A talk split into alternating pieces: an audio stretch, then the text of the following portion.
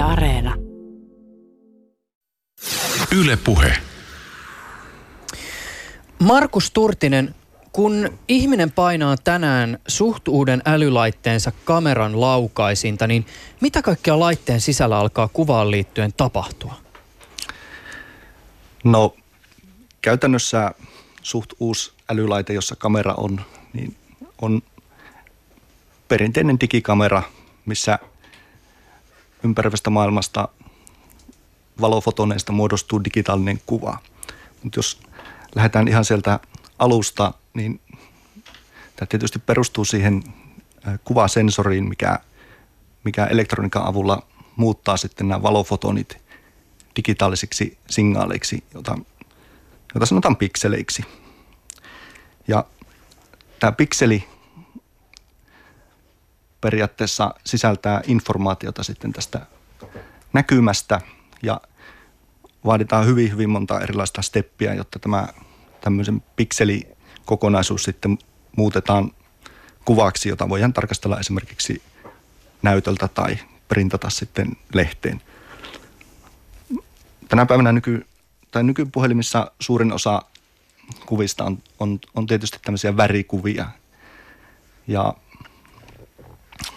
puhutaan tämmöisestä Bayer pattern teknologiasta, jolla, jossa väriinformaatio on koodattu, on koodattu tämmöisiin pieniin ö, blokkeihin, josta erilaisilla digitaalisen kuvan käsittelyn algoritmeilla sitten muutetaan ja muodostetaan se varsinainen kuva.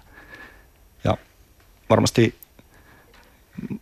ammattilaiset tuntee termin raakakuva tai tämmöinen raw, raw kuva, joka on sitten tämmöinen periaatteessa valokuva, mutta vielä hyvin, hyvin raaka, että se ei sille loppu, loppu sitten sille käyttäjälle vielä oikein näy tämmöisenä järkevän näköisenä valokuvana. Ja tässä vaiheessa nämä ohjelmistoalgoritmit astuu peliin, että ne pikkuhiljaa käsittelee tätä raakadataformaattia, esimerkiksi poistaa siitä kohinaa tai poistaa siitä tämmöisiä kuolleita tai yli, ylikirkkaita pikseleitä, poistaa siitä esimerkiksi linssin aiheuttamaa geometrista vääristymää tai värivääristymiä ja tekee, tekee loppujen lopuksi hyvin, hyvin monta erilaista vaihetta ennen kuin, ennen kuin sitä sitten muodostuu tämmöinen kaikille tuttu JPEG-kuva, mitä voidaan esimerkiksi kännykän näytöltä sitten katella. Asko Lehmuskallio, millä tavoilla teknologia kytkeytyy kysymykseen siitä, mikä on valokuvan olemus? No, tämä kysymys on hyvä ja laaja kysymys valokuvan olemukseen liittyen. Ja siinä eri ajattelijoilla on eri näkökulmia liittyen siihen, että millä tavalla teknologia kytkeytyy kysymykseen tästä valokuvan olemuksesta. Jotkut kollegat on sitä mieltä, että valokuvassa niin analogisessa maailmassa kuin digitaalisessa maailmassa säilyy tällainen ns. materiaalinen ydin nimenomaan tämän valon jättämän jäljen kautta.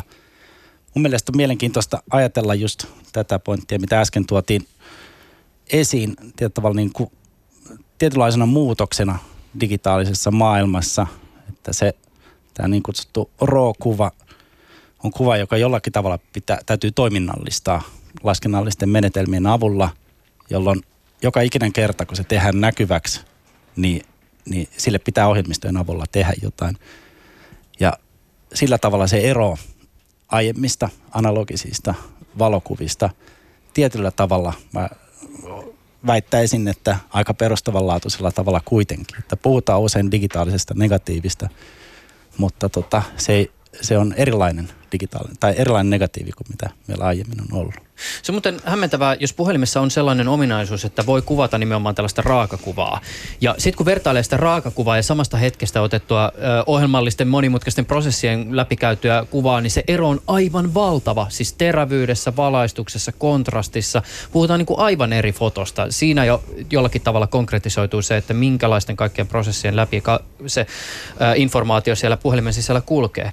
Kun siis ottaa kuvan suhtuudella älylaitteella, niin toimenpide on käyttäjälle aika yksinkertainen. Siis tyypillisesti yksi napin painallus ja hetki on tullut tallennetuksi. Mutta niin sanotusti konepelin alla tapahtuu paljon asioita. Eräs älypuhelinvalmistaja kertoo, että heidän puhelimensa suorittaa kuvanoton hetkellä biljoona toimintoa. Yksi kuva saatetaan koostaa useammasta samanaikaisesti otetun kuvan informaatiosta. Lukemattomat laskennalliset toimenpiteet vaikuttavat kuvan valotukseen ja väreihin. Kehittyneimmät kamerat kykenevät tuottamaan ohjelmallisesti ominaisuuksia, jotka aikaisemmin määritteli käytetty optiikka. Tämän päivän älylaite sisältää kehittyneimmillään hyvän kuvan määritelmän. Siis riittää, että käyttäjä suuntaa kamera haluttuun suuntaan ja laite sitten ehdottaa lopulliseksi kuvaksi ohjelmallisesti määriteltyä ratkaisevaa hetkeä. No miten mobiililaitteella otettu kuva syntyy ja minkälainen laskennallinen tiete- laskennallisten tieteiden ihme tämän päivän valokuva on, sitä selvitämme tänään. Ohjelmassa pääsee ääneen Oulaisen Viisidonin Markus Turtinen. Hän osallistuu keskusteluun Ylen Oulun studiosta käsin. Ö, yhtiö kertoo, että heidän valmistamiaan älylaitteiden kameraohjelmistoja löytyy yli miljardista laitteesta. Lisäksi studiossa täällä Pasilassa kanssani on muun muassa visuaalisen kulttuuritutkimukseen ja mediaantropologiaan perehtynyt Tampereen yliopiston apulaisprofessori Asko Lehmuskallio. Hänen kanssaan pohdimme sitä, miten uudet teknologiat vaikuttavat kuvan olemukseen. Tänään on 14. päivä marraskuuta 2018. Ylepuheessa Juuso Pekkinen. Saadut muuten heti Markus selittää mulle tämmöisen käytännön jutun. Ö, siis yksi ehdoton oma suosikkiominaisuus kännykkäkameroissa tai digitaalisissa kameroissa on panoraama. Ö, kuvaan mielelläni panoraamoja ja joka kerta se ominaisuus vielä näin siis vuosienkin käytön jälkeen tuntuu suoranaiselta ihmeeltä. Siis se, että miten se mun kädessä oleva laite kykenee luomaan liikkeestä pysähtynyttä kuvaa. Ehkä tämä on tämmöistä filmi, entisen filmikuvaajan ajattelua, mutta jotenkin se on tosi hämmentävää. Siis se, että miten se laite tietää, mikä pikseli tulee minkäkin pikselin viereen niin, että se kuva on ihmissilmälle ja aivolle ymmärrettävä. No joo, panoraama on, on kyllä kieltämättä yksi niitä ensimmäisiä tämmöisiä, puhutaan nyt vaikka sovelluksista, joka, joka liittyy tähän usean frame tai kuvan yhdistämiseen. On, on hyvin, hyvin tämmöinen jo standardi toiminnallisuus nykypäivän älylaitteessa.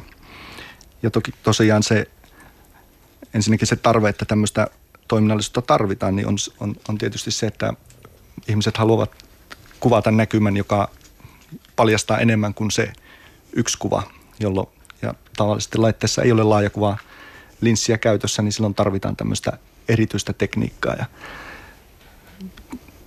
periaatteessa tekniikkahan on suht yksinkertainen. Et siinä tietysti edellytetään, edellyttää sitä, että käyttäjä osallistuu sen kuvan muodostamiseen siten, että se hallitusti liikuttaa tai pyörittää kameralaitetta siten, että koko ajan tulee uutta näkymää näkymiin siinä lins, äh, kameran näytölle. Mm. Ja tässä käytännössä sinne puhelimen muistiin tai prosessoitavaksi tulee koko ajan uusi kuva, jota sitten verrataan jo olemassa oleviin kuviin, mitä siellä on aikaisemmin nähty.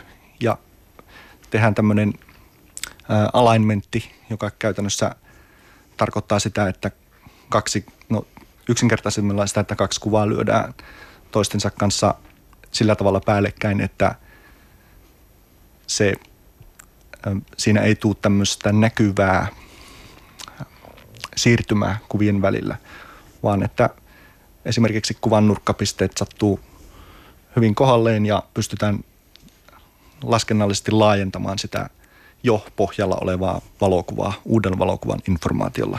Ihan lyhyesti muuten, hyödyntääkö tota, nämä panoraama-ominaisuudet ää, näiden matkapuhelinten gyroskooppia vai onko se ihan puhtaasti visuaalisen informaation pohjaava toimenpide?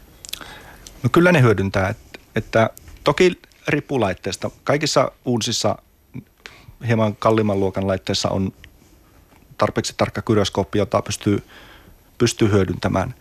Mutta sitten panorama toiminnallisuuden viitserinä on sellainen, että sitä käytetään myös tämmöisessä halvemman luokan puhelimissa, missä gyroskooppi ei välttämättä ole, ole niin tarkka, niin sillä voidaan käyttää myös tämmöistä kuvapohjasta alignmenttia. Niin just. Asko Lehmuskallio, avaisit sä hieman niitä teemoja ja kysymyksiä, jotka sinua tällä hetkellä kiinnostaa kuvaan liittyen? No Yksi kysymys, joka on mielenkiintoinen, on tämä kysymys siitä, että millä tavalla kuva ja sitten sen kuvan liittyvä mediumi on suhteessa toisiinsa.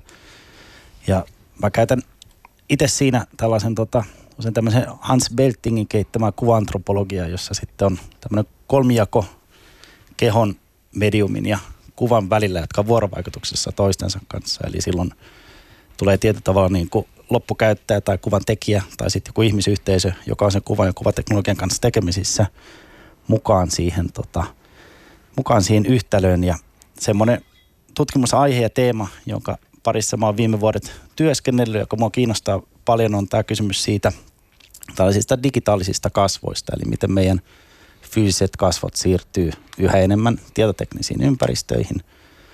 Ja se on tämmöinen konsortiotutkimusprojekti, jossa on Aalto-yliopiston informaatioverkostot mukana ja sitten Tampereen yliopistossa mediatutkimusta, visuaalisen kulttuurin tutkimusta.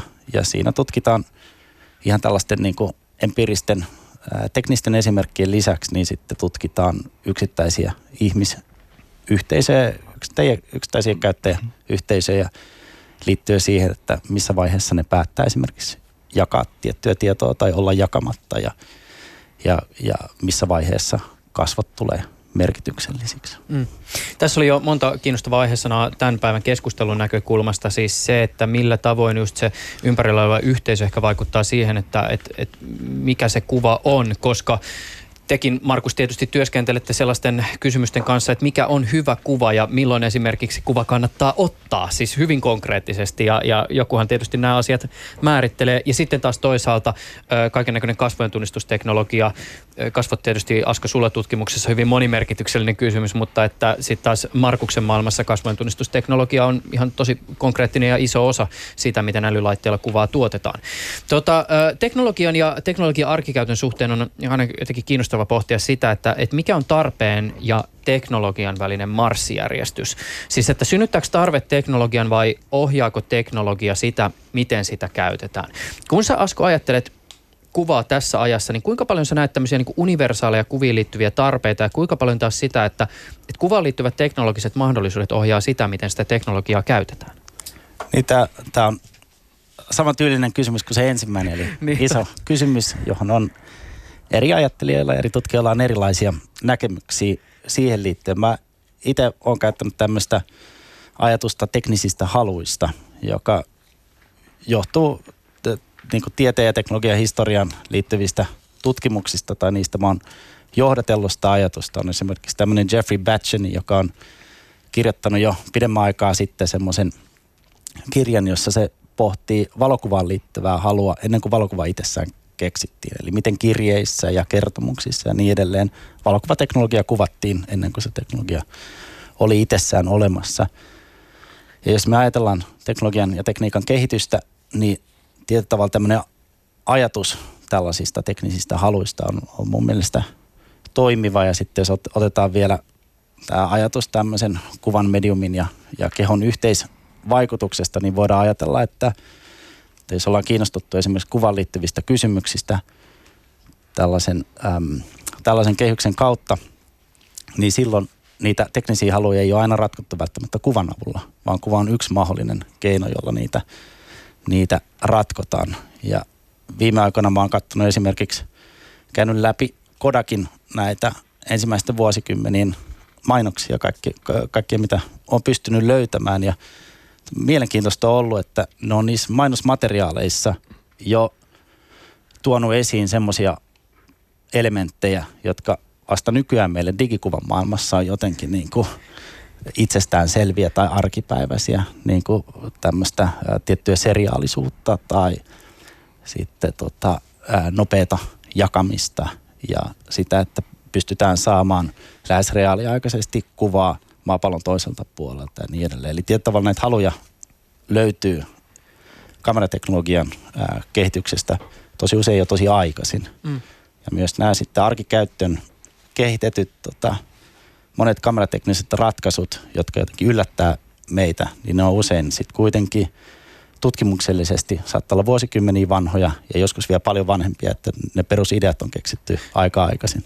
Niin mä luulen, että kuvaan liittyvät halut ja toiveet teknologian tai jotenkin yleisemmälläkin tasolla tarkasteltuna, niin on ihmisessä jollakin tavalla tosi sisäänrakennettuna. Siis varmaan, että siinä vaiheessa, kun se ensimmäinen tyyppi on mennyt joku sen tota, tasaisen kallioseinän viereen käsissään hiiltä ja alkanut muotoilla sinne jotain ja tajunnut, että mä voin tehdä tässä jotain vaikka saaliseläimen kaltaista ja, ja ymmärtänyt ikään kuin sen kuvan, että se, se on olemassa, niin tota, varmaan ensimmäinen ikään kuin se ja luonnollisin suunta on se, että, no, sit pitää tehdä entistä enemmän niin kuin ikään kuin kohteensa näköistä. Että tavallaan kuljetaan kohti ikään kuin semmoista niin kuin suurempaa ja suurempaa realismia. Ja tämähän on tietysti maalaustaiteen historiassa esimerkiksi tämmöinen, tällä on pitkät perinteet tämän tyyppisellä ikään kuin kehityssuunnalla.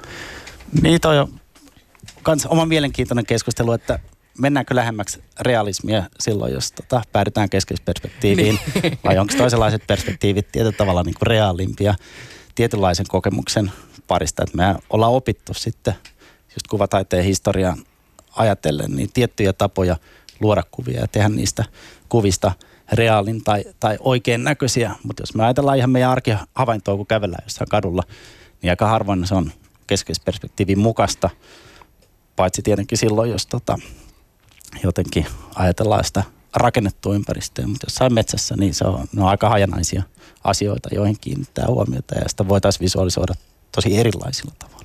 Markus, mä voisin itse asiassa kysyä sulta tähän liittyen tälleen niin kuin, aika konkreettisen kysymyksen. Siis se, että kun te esimerkiksi lähdette kehittämään jotain niin kuin teknologiaa äh, kamera, kännykkäkameraohjelmistoihin liittyen, niin tota, Äh, kuinka usein teillä on tavallaan selkeä semmoinen tavoite, että, että tämä pitää nyt saavuttaa tai tätä kohti pitää mennä? Ja onko teillä sitten taas esimerkiksi ollut semmoisia tilanteita, joissa te olette tajunneet, että okei, tämä on mahdollista tehdä ja sen jälkeen vasta lähdetään kokeilemaan, että onko tällä ikään kuin kenellekään käyttöä? No ehkä tuohon voisi sillä tavalla vastata, että me on niin kuin huomattu ja selkeästi käyttäjätkin, mobiilikameroiden käyttäjät on huomannut, että tietynlaiset fyysiset rajoitteet, jotta siinä kamerassa on, on esimerkiksi pieni pikselikoko tai pikkasen heikompi linssimateriaali kuin tämmöisessä niin sanotussa oikeissa kameroissa.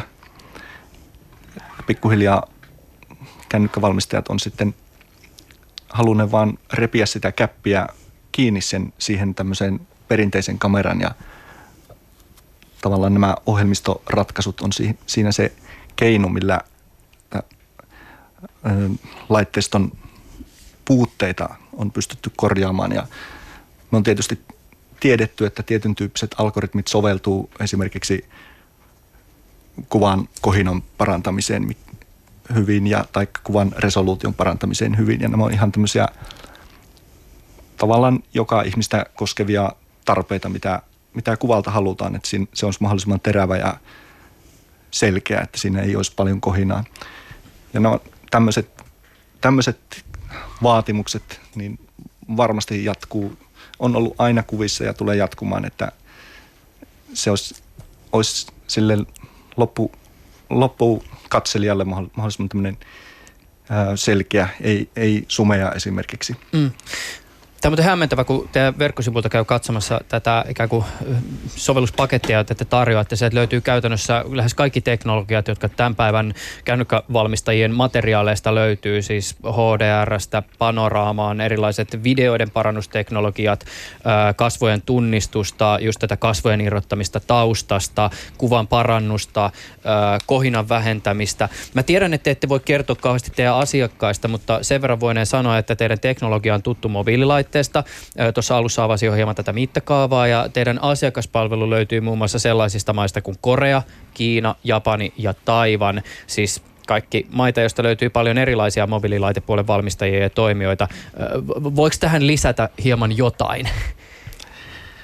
Öö, siis tota, mitäpä siihen lisäämään, että tuolla, tuolla päin maailmaa tietysti niin kuin valmistetaan tällä hetkellä hyvin suuri osa mobiililaitteista, että silloin kun me hommia aloiteltiin, niin oli vielä Suomessakin iso valmistaja.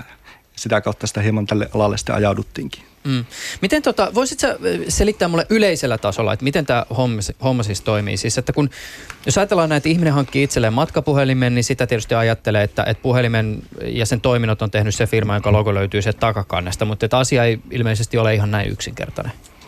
No ei, ei tietystikään, että kyllähän puhelin on hyvin monimutkainen laite ja ei kukaan sitä kokonaan yksin tee, että se koostuu koostuu laitteistokomponenteista ja totta kai myös ohjelmistokomponenteista, jotka sitten puhelinvalmistaja käytännössä vertailee ja valitsee, valitsee omasta mielestään semmoisen, mikä sopii heille parhaiten kuvan laadun ja kaiken kuvan laadun, hinnan ja totta kai myös sen toimin, toiminnallisuuden puolesta. Että sinä, ää, käytännössähän tämän on ihan normaalia varmasti kaikille, kaikille toimialoille, että kun aletaan rakentamaan jotain tuotetta, niin pyritään, pyritään kasaamaan semmoiset komponentit siihen, että lopputuotteesta tulisi mahdollisimman hyvä. Niin, mutta tämä on sillä tietysti niin kuin hä- hämmentävä tämä maailma ja just se ajatus siitä, että ai niin, että nämä yhtiöt eivät välttämättä itse todellakaan tee kaikkea, mitä sitä puhelimesta löytyy. Siis esimerkiksi näyttöpaneelit usein valmistaa vaikka joku siis niin kuin kilpaileva matkapuhelinyhtiö, tai sitten äh, tulee mieleen yksi tämmöinen uusi, uusi puhelin, jonka oli valmistanut eräs tunnettu kameravalmistaja, ja yhtäkkiä siinä olikin toisen kameravalmistajan sensori kamerassa. Tämä on niin sillä kiinnostavaa, miten tämä palapeli koostuu. Äh, mutta jos ajatellaan sitä, että, että tänä päivänä tämä laskennallisuus on tietysti siinä niin kuin kännykkäkameran tai älylaitteen kameran muodostuksessa isossa roolissa. Siis just tämä, että, että ohjelmallisesti saatetaan useamman kuvan pohjalta valita ikään kuin parhaat palat ö, osaksi sitä lopullista lopputuotetta tai siis se, että kamera jollakin tavalla esimerkiksi tunnistaa, että minkälaisessa tilanteessa sitä kuvaa otetaan, onko kyseessä nyt vauvakuva vai ruokakuva vai bilekuva vai mikä ikinä, niin m- miten tavallaan tähän on päädytty? Miten sä esimerkiksi jäsenät Markus Turtinen ö, sitä ikään kuin historiallista kehityskaartaa kännykkäkameroiden kehityksessä, jossa tähän pitke- pisteeseen ollaan päästy? Öö, tota, mitenköhän tuota jäsentelisi? Niin se siis on... var, var, voisin kuvitella, että siinä vaiheessa kun ensimmäisiä kännykkäkameroita otettiin, niin tämmöistä esimerkiksi hahmon tunnistukseen tai konenäköön liittyvät asiat eivät olleet ehkä ihan niin kehittyneitä kuin tänä päivänä. No ei varmastikaan, että silloin ensimmäiset kännykkäkamerat niin oli, oli tietysti aika raakileita ja meni monta vuotta siinä, että tavallaan niitä ei pidetty kameroina. Että se kuvanlaatu oli, oli sen verran heikko, että sitä tavallaan jopa vähän dissattiin, että tuo on kännykkäkameralla otettu kuva ja on, onpa heikko. Mutta kaikesta huolimatta sehän levisi ihan räjähdysmäisesti, että kuinka paljon niitä kameroita sitten alettiin kännyköihin laittamaan ja ei siinä monta vuotta mennyt, niin valtaosassa uusissa pikkasenkaan kalliimman hintaluokan, puhutaan vaikka yli 50 puhelimista, niin oli jo kamera. Ja siinähän meni tavallaan ne ensimmäiset tai alkuvuodet oli varmaan sitä, että laitevalmistajat kilpaili aika paljon tämmöisellä megapikseleillä ja sitä puhelinta markkinoitiin myös megapikseleillä. Mm. Ja totta kai kuluttajallehan sen tietysti näkyy, näkyy hyvänä, että okei, okay, että mulla on sellainen puhelin, missä on 5 megapikseliä, että tämä on, tämähän on aivan loistava, koska naapurin digipokkarissa on kolme ja näin poispäin, mutta se ei, ei niin kuin ihan sitten kuitenkaan korreloi suoraan sen kuvan laadun kanssa. Ja totta kai se tavallaan se megapikselikilpailu on sitten pikkuhiljaa pysähtynyt johonkin järkevään luokkaan ja on alettu enemmän ja enemmän kiinnittää huomiota siihen, että miten sitä oikeasti siitä kuvasta tulisi niin hyvä, että se kännykkälaite voisi vois toimia tämmöisenä niin kuin kameralaitteena, että ei enää tarvita muita kameroita. Ja mun nähdäkseni siihen pisteeseen ollaan jo pikkuhiljaa päästy, että aika harva enää Tietysti ammattilaiset on asia erikseen, että silloin, silloin puhutaan oikeasta kameroista, mutta aika moni normaali kuluttaja kyllä tulee toimeen nykypäivän kameralla. Ja, ja sehän tietysti hyvin hyvin pitkälti myös sen, mikä sen on mahdollistanut, niin on, on tämä todella, todella nopea teknologinen kehitys tuolla prosessoririntamalla, että on hyvin, näissä nykylaitteissa on tosi paljon laskentatehoa verrattuna siihen, mitä se oli vaikka kuusi vuotta sitten. Hmm. Käytännössä taskussa kulkevassa laitteessa on, on enemmän enemmän laskentatehoa kuin vaikka pöytäkoneessa, mikä sulla oli muutama vuosi sitten käytössä. Se on hämmentävä kehityssuunta sitä ajatellessa kyllä niin kuin se, se, se, on tosi, se on tosi ihmeellistä. Tuota, ää, Asko Lehmuskallio, jos sä ajattelet sitä tutkimusta tavallaan, jota sä tänä päivänä teet ja niitä huomioita, ää, joita sä kuvaan liittyen toteat, niin miten sulla ehkä näyttäytyy tavallaan niin kuin semmoiset ikään kuin historialliset lähihistorian kiinnekohdat digitaalisen kuvauksen parissa? Mitkä susta on erityisen niin kuin kiinnostavia? Tai minkälaisissa hetkissä kuva ehkä lähtee johonkin niin kuin erityiseen suuntaansa?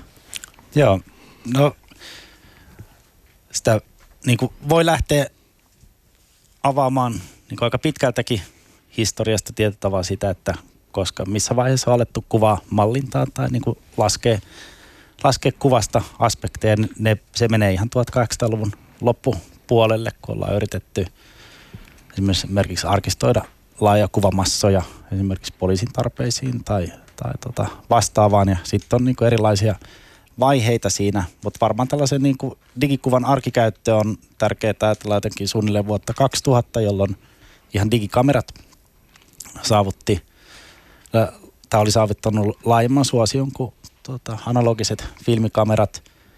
Ja sitten siitä ei mennyt montaa vuotta, kun sitten tuli kamerakännykät markkinoille ja Nokialta tuli ensimmäiset kamerakännykät ja niin edelleen. Ja se, se muutos on tietenkin ollut iso ja mä luulen, että tohon, sen lisäksi mitä Markus toi tässä esiin, eli tietyllä tähän niin kuin hämmästyttävään kuvanlaadun parantamiseen tota, laskennallisiin menetelmin, mihin ollaan päästy. Se on tosi niin kuin, vaikuttavaa, mitä nykyään kaikkea pystytään tekemään.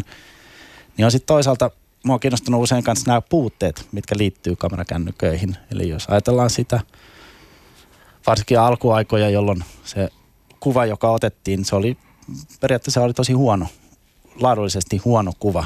Ja, ja niissä alkuaikojen tutkimuksissa sitten kuitenkin huomattiin, että – Joo, että ei löydetä mitään kauhean selkeää yhteyttä ihmisten kokeman kuvan laadun ja sen teknisen kuvan laadun välillä. Ja sitä osittain pystyy sitten selittämään sillä, että, että niitä kamerakännyköitä alettiin käyttämään tällaisissa osana läheistä kommunikaatiota ystävien ja perheen ja tota, vastaavien ihmisten kesken, jolloin jonkun jäljen saaminen siitä tilanteesta olikin tärkeämpää kuin se tekninen kuvanlaatu itsessään. Ja sitten on sellaisia hauskoja esimerkkejä, mitä – olen niistä alkuaikojen tutkimuksista nähnyt, jossa esimerkiksi kasvot ihan tota, tosi blurraantuneet, niistä ei oikeastaan pysty tunnistamaan, kuka se on, mutta se kuva onkin tosi tärkeä sille henkilölle, joka se on ottanut, jolloin sitten taas nämä tällaiset kuvanlaatuun liittyvät kysymykset avautuu tietyllä tavalla, niin kuin toisella tavalla ja, ja voitaisiin miettiä, miettiä kanssa, että, tota, äm, että millä kaikilla muilla tavoilla laskennallisin menetelmin voitaisiin visualisoida kuvaa ja valokuvaa tai sitten sarjaa valokuvia. Ja ehkä siitä seuraava askel, joka mua on kiinnostanut, on, on tämmöinen laite, joka, joka oli markkinoilla Autographer nimellä pidempään, joka perustui aiempiin tutkimuksiin, joita oltiin tehty, jossa ihmiset periaatteessa kantoi mukanaan vaatteissaan sellaista sensorirypästä, jos ei välttämättä aina ollut kameraa ollenkaan, mutta tässä autograferissa oli kamera – ja sen kameran avulla sitten, tota, tai, tai siinä autograferissa otettiin, se päätti tiettävä se laite, että mistä tilanteessa otetaan, otetaan kuvia. Että esimerkiksi silloin, kun liike pysähtyy hetkeksi, niin tiedetään sanan tarkka kuva. Tai lämpötila muuttuu ulkopuolella, niin tiedetään, että nyt on joku uusi tilanne, tästä otetaan kuvia. Tai, tai kun huomattiin muutoksia tota, väriavaruudessa, että ajateltiin, että no joo, nyt on tullut esimerkiksi joku ihminen tähän eteen, niin, tota, niin otetaan kuvia.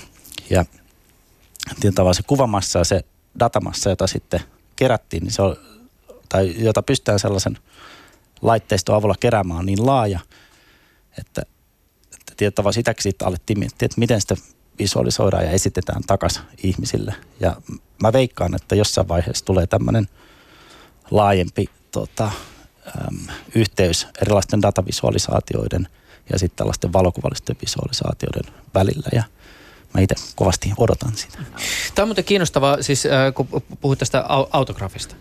Niin tota, eräällä suurella, suurella hakukonevalmistajallahan on ö, olemassa, mä en tiedä miksi sitä edelleen, mutta joku aika ne lanseerasi tämmöisen kameran, joka oli ikään kuin koko ajan päällä ja se otti kuvia sellaisissa hetkissä, jotka koneellisesti ö, tota, jollakin tavalla oli määritelty, että nämä on oikeita hetkiä ottaa kuva. M- miten Markus Turtinen, tota, teilläkin on tämmöistä teknologiaa, joka esimerkiksi perustuu siihen, että, että se tunnistaa vaikka ihmisen hymyn. Mutta eh, onko sulla tota semmoista, niinku, että jos te lähdette esimerkiksi määrittelemään sitä, että miltä kuvan pitää näyttää, niin minkälaisia asioita te silloin tavallaan niinku kaivatte ikään kuin sen koneellisen työn tueksi? Tietysti se jonkin verran riippuu siitä, että mitä ollaan kuvaamassa. Ja tässähän myös sitten laskennalliset menetelmät astuu peliin, että pyritään automaattisesti tunnistamaan tilanne, että ollaan ottamassa kuvaa esimerkiksi pienestä lapsesta tai ruoka-annoksesta tai sanotaan vaikka lasketteluhyppyristä. Eli silloin on toisenlaiset tavallaan niin kuin, no yksinkertaistaan vaikka, että filterit, millä loppukuvaa saadaan näyttämään semmoiselta, miltä, miltä, se on, miltä se on kiva katella ja miltä se tuntuu luonnolliselta. Esimerkiksi ruokakuvissahan on, on tyypillisesti silleen, että se pyritään tekemään mahdollisimman värikylläinen, jolloin se e-, edusta astuu, astuu tota hyvin siitä silmään. Ja toisaalta sitten jos on joku tämmöinen sporttitilanne, missä joku henkilö hyppää lasketteluhyppyristä tai trampoliinilla tai mitä tahansa, niin silloin taas täytyy ottaa hyvin pienellä valotusajalla nopea kuva, että saahan tämä liike pysäytettyä ja ei, ei taas sitten tule tämmöistä plurautunutta kuvaa.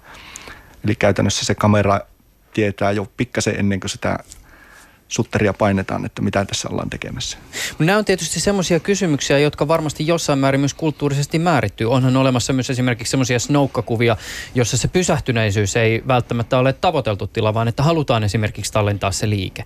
Mä voisin tätä ehkä konkretisoida tätä kysymystä äh, siis selfie-kuvien näkökulmasta. Ja ymmärtääkseni, Markus, tekin olette joutunut kohtaamaan siihen, että kun ajatellaan ö, sitä, että, että tekin toimitte esimerkiksi siellä Aasian puolella, niin selfien liittyen siellä päin maailmaa ymmärtääkseni on hyvin erilaisia toiveita kuin sitten vaikka täällä Suomessa tai vaikkapa Pohjois-Amerikassa.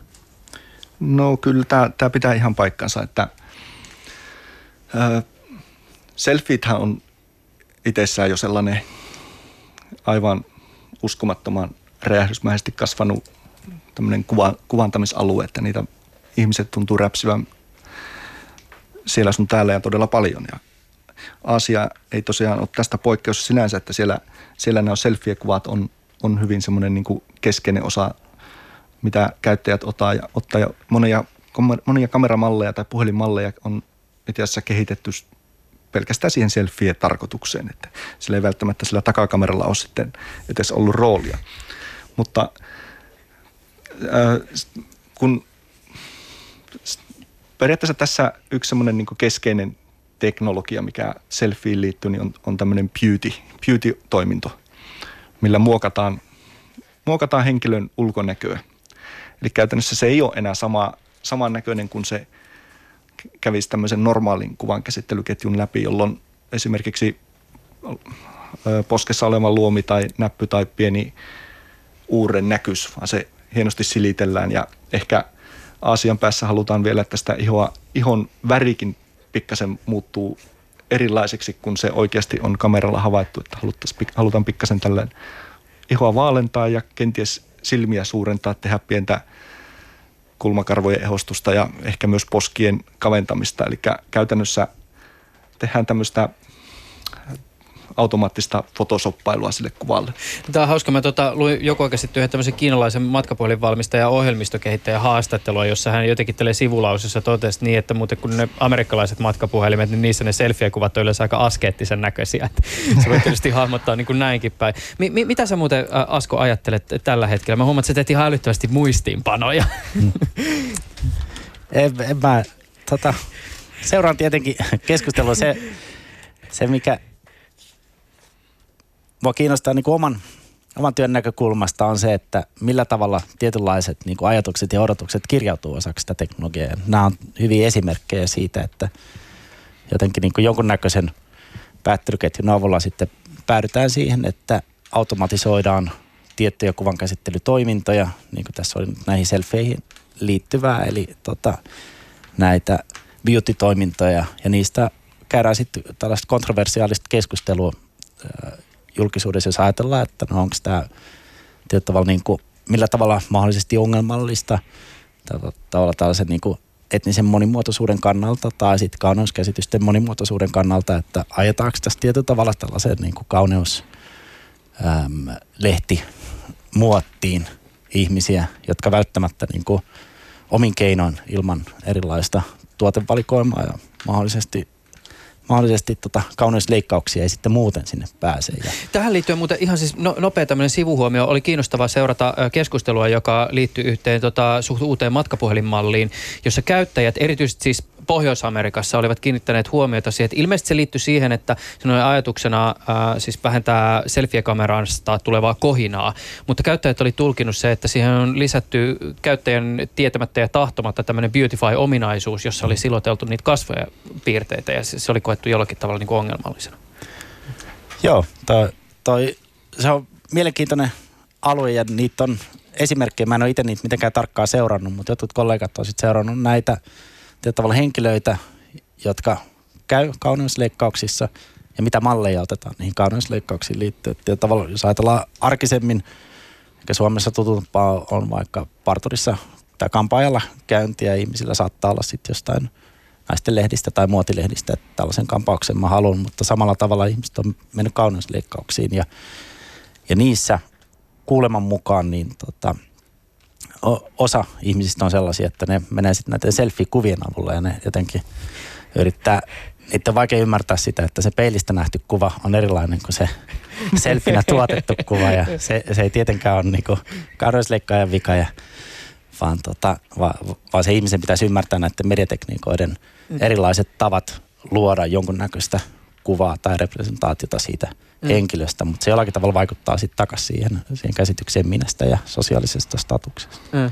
Hei, semmoinen mun täytyy muuten Markus kysyä sulta erikseen, kun se, selaili tota, hieman näitä teidän teknologiaa, joita teette ja, ja tutustuin näihin niin kuin mainosmateriaaleihin. Mä en muista, oliko se kasvojen tunnistusteknologian yhteydessä, mutta te erikseen mainitsitte, että tämä sovellus toimii myös riippumatta siitä, että mikä on sen tota, kuvattavan henkilön ihonväri.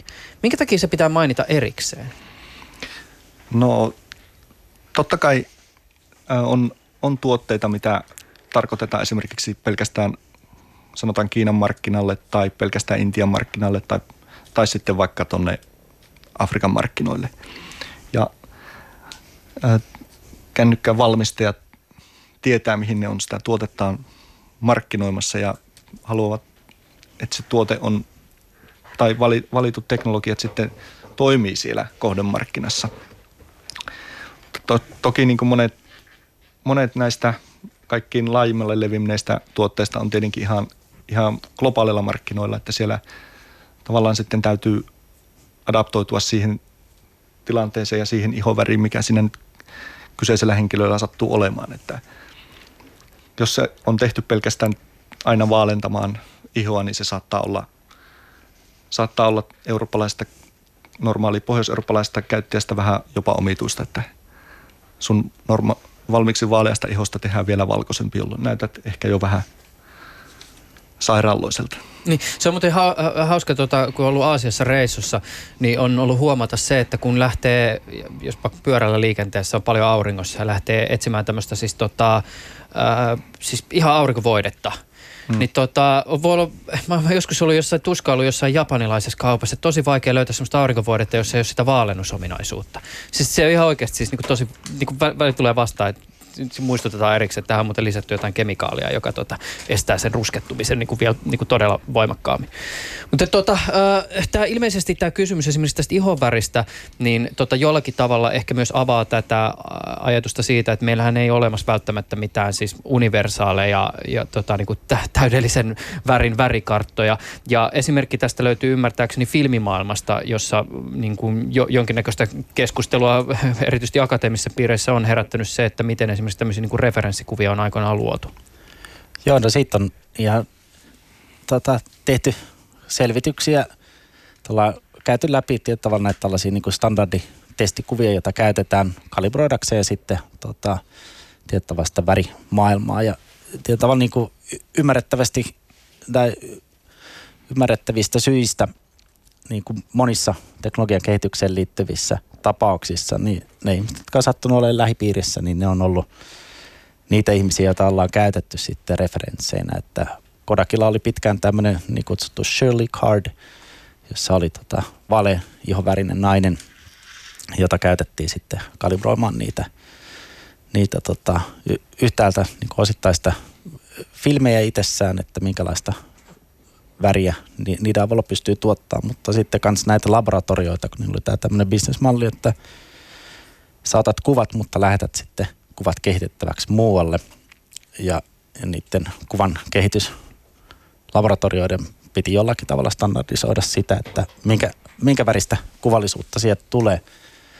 Ja se on se, semmoinen historia, joka, on, joka jatkuu vuosikymmeniä ja sitten jossain vaiheessa siihen havahduttiin, kun tuota, varsinkin Pohjois-Amerikassakin, niin yhä enemmän erivärisiä ihmisiä tavalla niin kuin pääsi, pääsi ja päästettiin sosiaalisesti tota, korkeimmille asemille ja, ja asemia huomattiin, että no jos on esimerkiksi hyvin tummaihoinen ja hyvin vaaleihoinen ihminen samassa valokuvassa, niin toinen niistä näkyy huonosti ja sitä, se pitää jollakin tavalla niin kuin ratkaista se yhtälö ja sitä sitten tota, digimaailmassa sitä just käyttämällä erilaisia kuvia tota, siihen kuvaottohetkeen liittyen tai sitten laskemalla sitä samaa tietoa uudestaan, niin se on sillä suht, tai paljon helpompaa ja ns. näppärämpää korjata kuin mitä se filmi maailmassa on ollut. Mutta siinä on semmoinen, semmoinen historia olemassa, mistä on niin kuin vaikea sanoa, että, että tai niin kuin vaikea ajatella, että se on mitenkään kauhean tiedostettu ollut mm. silloin alun perin, vaan se on sattunut olemaan se lokaali konteksti, jossa tätä on tuotettu. Ja silloin kun mä näitä Kodakin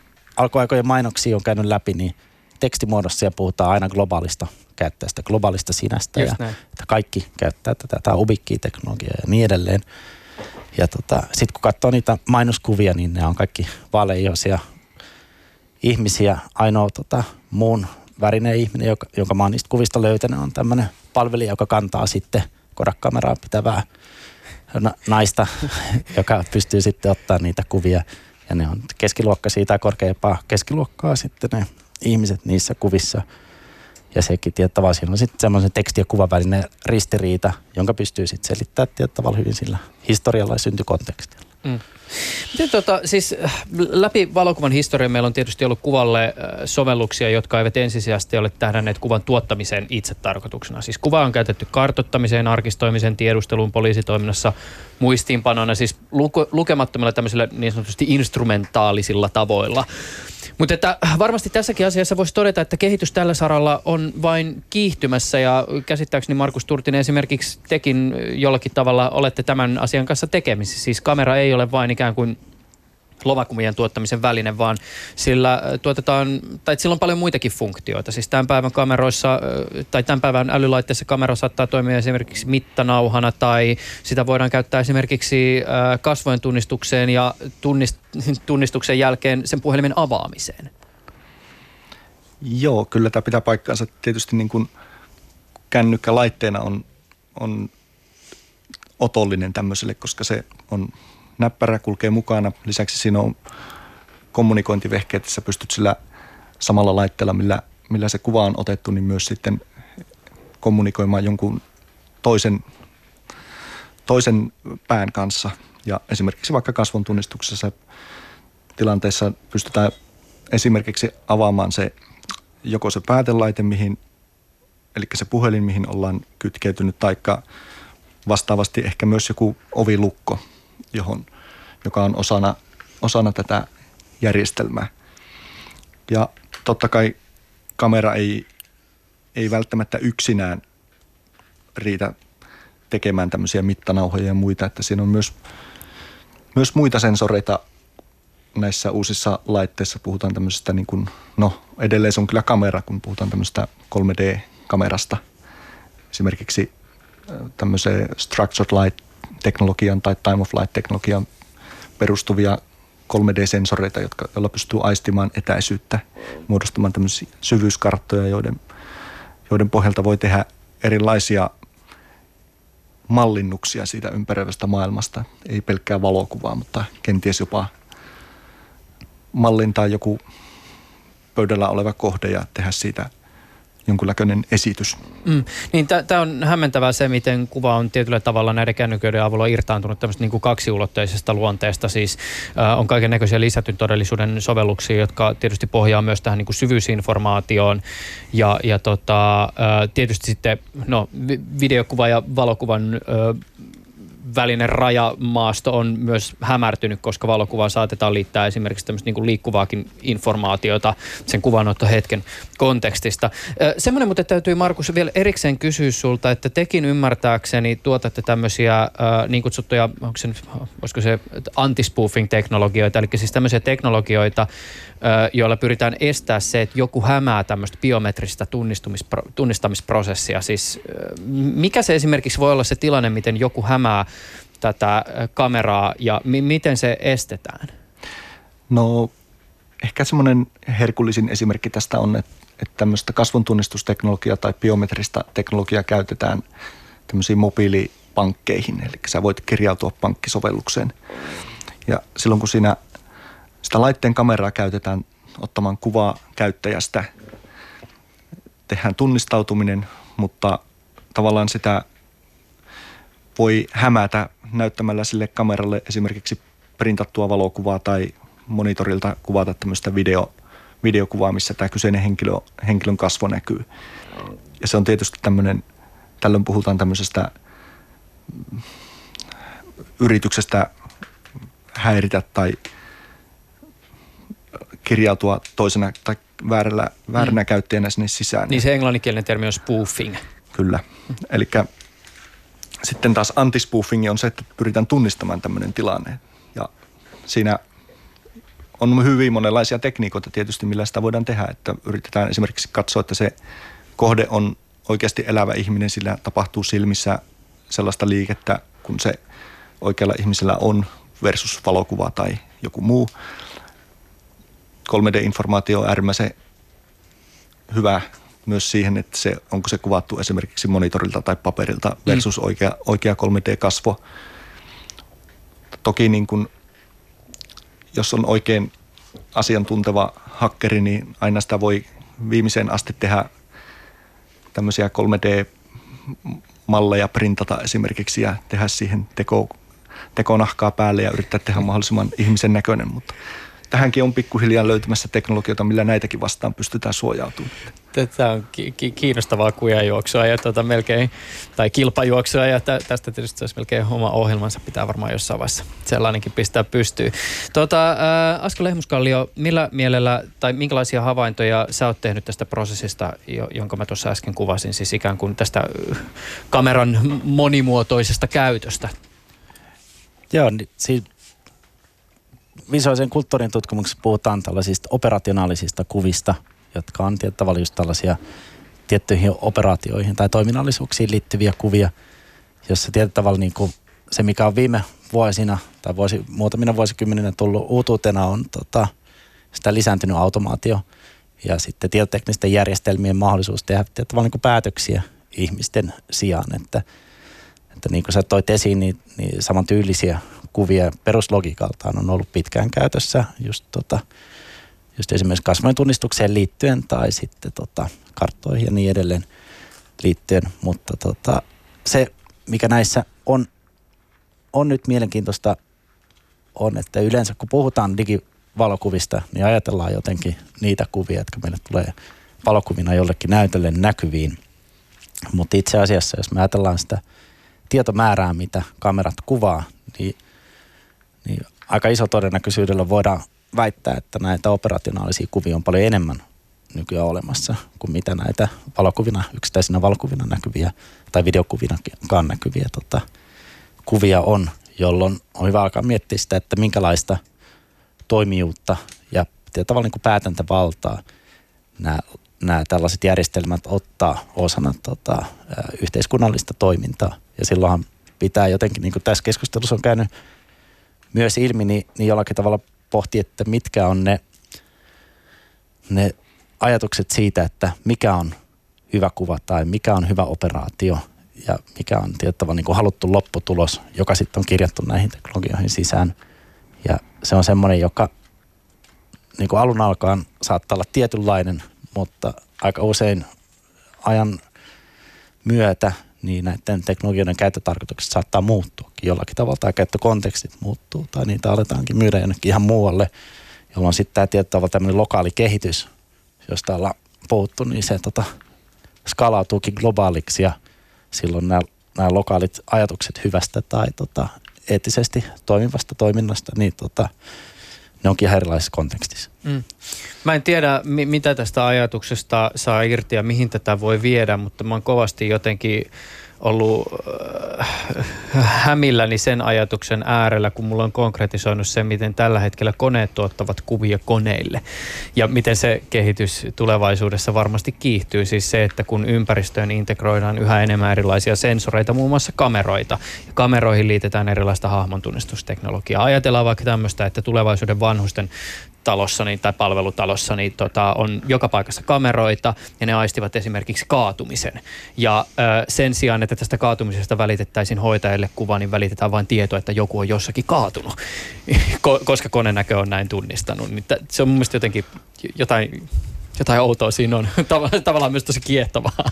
Joo, siinä mun mielestä on ollut hyödyllistä ajatella tota, kameroita siinä mielessä niin kuin sensoreina ja, ja osana tota, sensorirypästä. Että, että ollaan nyt kanssa puhuttu, että, että monissa tällaisissa valokuvaan tai videokuvaan liittyvissä tota, toiminnallis- laskennallisissa menetelmissä niin tota, käytetään eri sensoreita hyväkseen, ei pelkästään sitä kuvasensoria itsessään.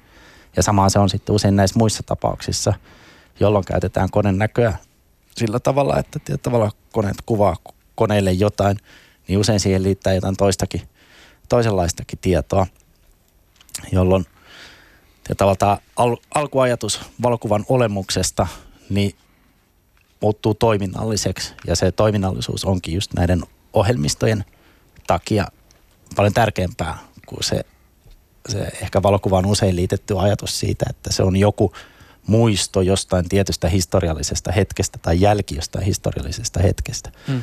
Näissä on esimerkiksi se, usein on sitten osa toimintaketjuja, johon on pakko ottaa kantaa. Kun se hoitaja saa sen tiedon kaatumisesta, niin sen on pakko päättää, että tehdään näin tai noin.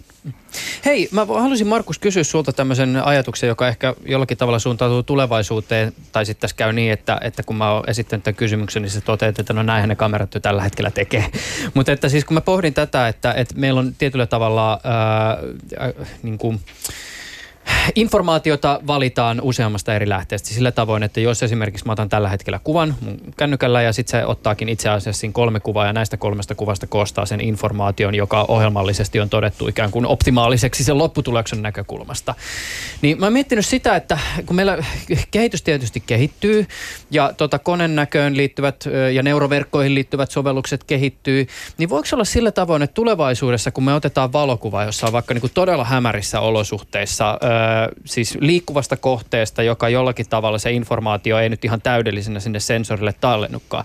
Niin tulevaisuudessa jollakin tavalla meidän kännykkäkamerat lähettää vaikka jollekin serverille sen, sen kuvainformaation, jossa sitä verrataan miljooniin ja miljardeihin muihin kuviin. Ja siihen lopputulokseen, jonka minä olen ottanut, lisätään informaatiota, jota se kone siellä olettaa olleen. No joo, kyllä itse asiassa tämän tyyppistä tutkimustahan on, on, on tehty. Mä että, tiesin! et, et, se melkein tuntuu, että jos jotakin ajattelee ja kuvittelee, niin sitä jo tällä hetkellä joku miettii no. oikeasti. Eli käytännössä on pyritty opettamaan joku neuroverkko, miss, mikä ymmärtää siitä kuvasta, että mitä tässä saattaisi olla. Ja se rakentaa sitä näkymän, mikä on siinä alkuperäisessä kuvassa hyvin huonona signaalina havaittavissa, mutta joka on kuitenkin ihan uskottava – uskottavan näköinen sitten lopputuloksena. Ja tästä on esimerkkejä esimerkiksi, miten tämmöinen neuroverkko pystyy generoimaan ihmiskasvokuvia, mitkä on ihan ehkä ainakin pikavilkaisulla näyttävät ihan normaalilta kasvolta, mutta, mutta jotka on kuitenkin ihan tavallaan keksittyjä kasvoja, mitkä eivät oikeasti ole olemassa. Miten tota, ihan tämmöinen henkilökohtainen kysymys, minkälaisia ajatuksia sussa Markus herättää tämmöinen maailma, jossa kuvanoton hetkellä se, mitä on itse asiassa niin kuin tallennettu, niin sanotaan näin, että, että siinä lopullisessa kuvassa niin kuin sitä ikään kuin autenttista ja alkuperäistä on vain 50 prosenttia ja 50 prosenttia on vain koneen veikkausta? No henkilökohtaisesti tykkään siitä vähän huonoa. Että kyllä mä haluan, että se valokuva on semmoinen, minkä on mahdollisimman pitkälti semmoinen, minkä mä oon sen silloin kuvaottohetkellä nähnyt sitä joko omin silmin tai sitten sitä näytöltä kattonut. Mutta jos se muut, muuttuu ja aina on riski tämmöisessä, missä tavallaan ennustetaan, että se muuttaa jotain olennaista, mitä, minkä mä olin halunnutkin ottaa kuvanottohetkellä, mutta sitäpä ei enää ole siinä. Miten tota, Asko Lehmuskallio, mitä tämmöinen maailma tekee valokuvan olemukselle? Niin no, kyllä mä näkisin, että, että sitä veikkausta näissä laskennallisissa kuvissa on joka tapauksessa alusta lähtien. Niin kyllä se esimerkiksi, eikö Markus vaikka niin kuin jossain Kohinan poistossahan myös tämmöistä tapahtuu? No kyllä se tietysti niin kuin hyvin siellä mikrotasolla tapahtuu, että tiettyjä kuva, kuvadetaileja saatetaan korvata jollakin toisella, mikä, mikä on toisessa kuvassa näkyy parempana. Niin just. Asko, sori keskeytys. Joo, eli, eli just nä, näihin esimerkkeihin tai väreihin liittyvää ja, ja vastaavaa. Että tietyllä tavalla sellaista veikkausta näissä laskennallisissa menetelmissä on, mikä on niiden tavalla niin kuin, se voi ajatella hyvänä ja, ja huonona puolena, että se luo tosi paljon erilaisia mahdollisuuksia itsessään. Ja tämän, oikeastaan tämän automaation kautta niistä veikkausta on pakko rakentaa enemmän sisään, koska on, on niin paljon asioita, joita täytyy arvailla, arvailla sitten, että mitäköhän tässä mahdollisesti on tai mitäköhän tässä mahdollisesti halutaan saada aikaan, jolloin sitten taas tärkeäksi tulee ne, ne alkuperäiset ajatukset siitä tavallaan niin kuin hyvästä kuvasta tai, tai hyvästä visuaalisuudesta. Ja se on ehkä semmoinen tämmöisenä loppukaneettina, mitä visuaalisena, visuaalisen kulttuuritutkijana ja mediantropologina jotenkin mielellään toivoisin, että me opittaisiin ajattelemaan ja ymmärtää erilaisia suhtautumisia kuviin ja, ja erilaisia tota, toimijuuksia näihin kuviin liittyen, jolloin sitten me voidaan moninaistaa sitä ajatusta siitä, että mikä mahdollisesti on mielenkiintoista ja, ja generatiivista.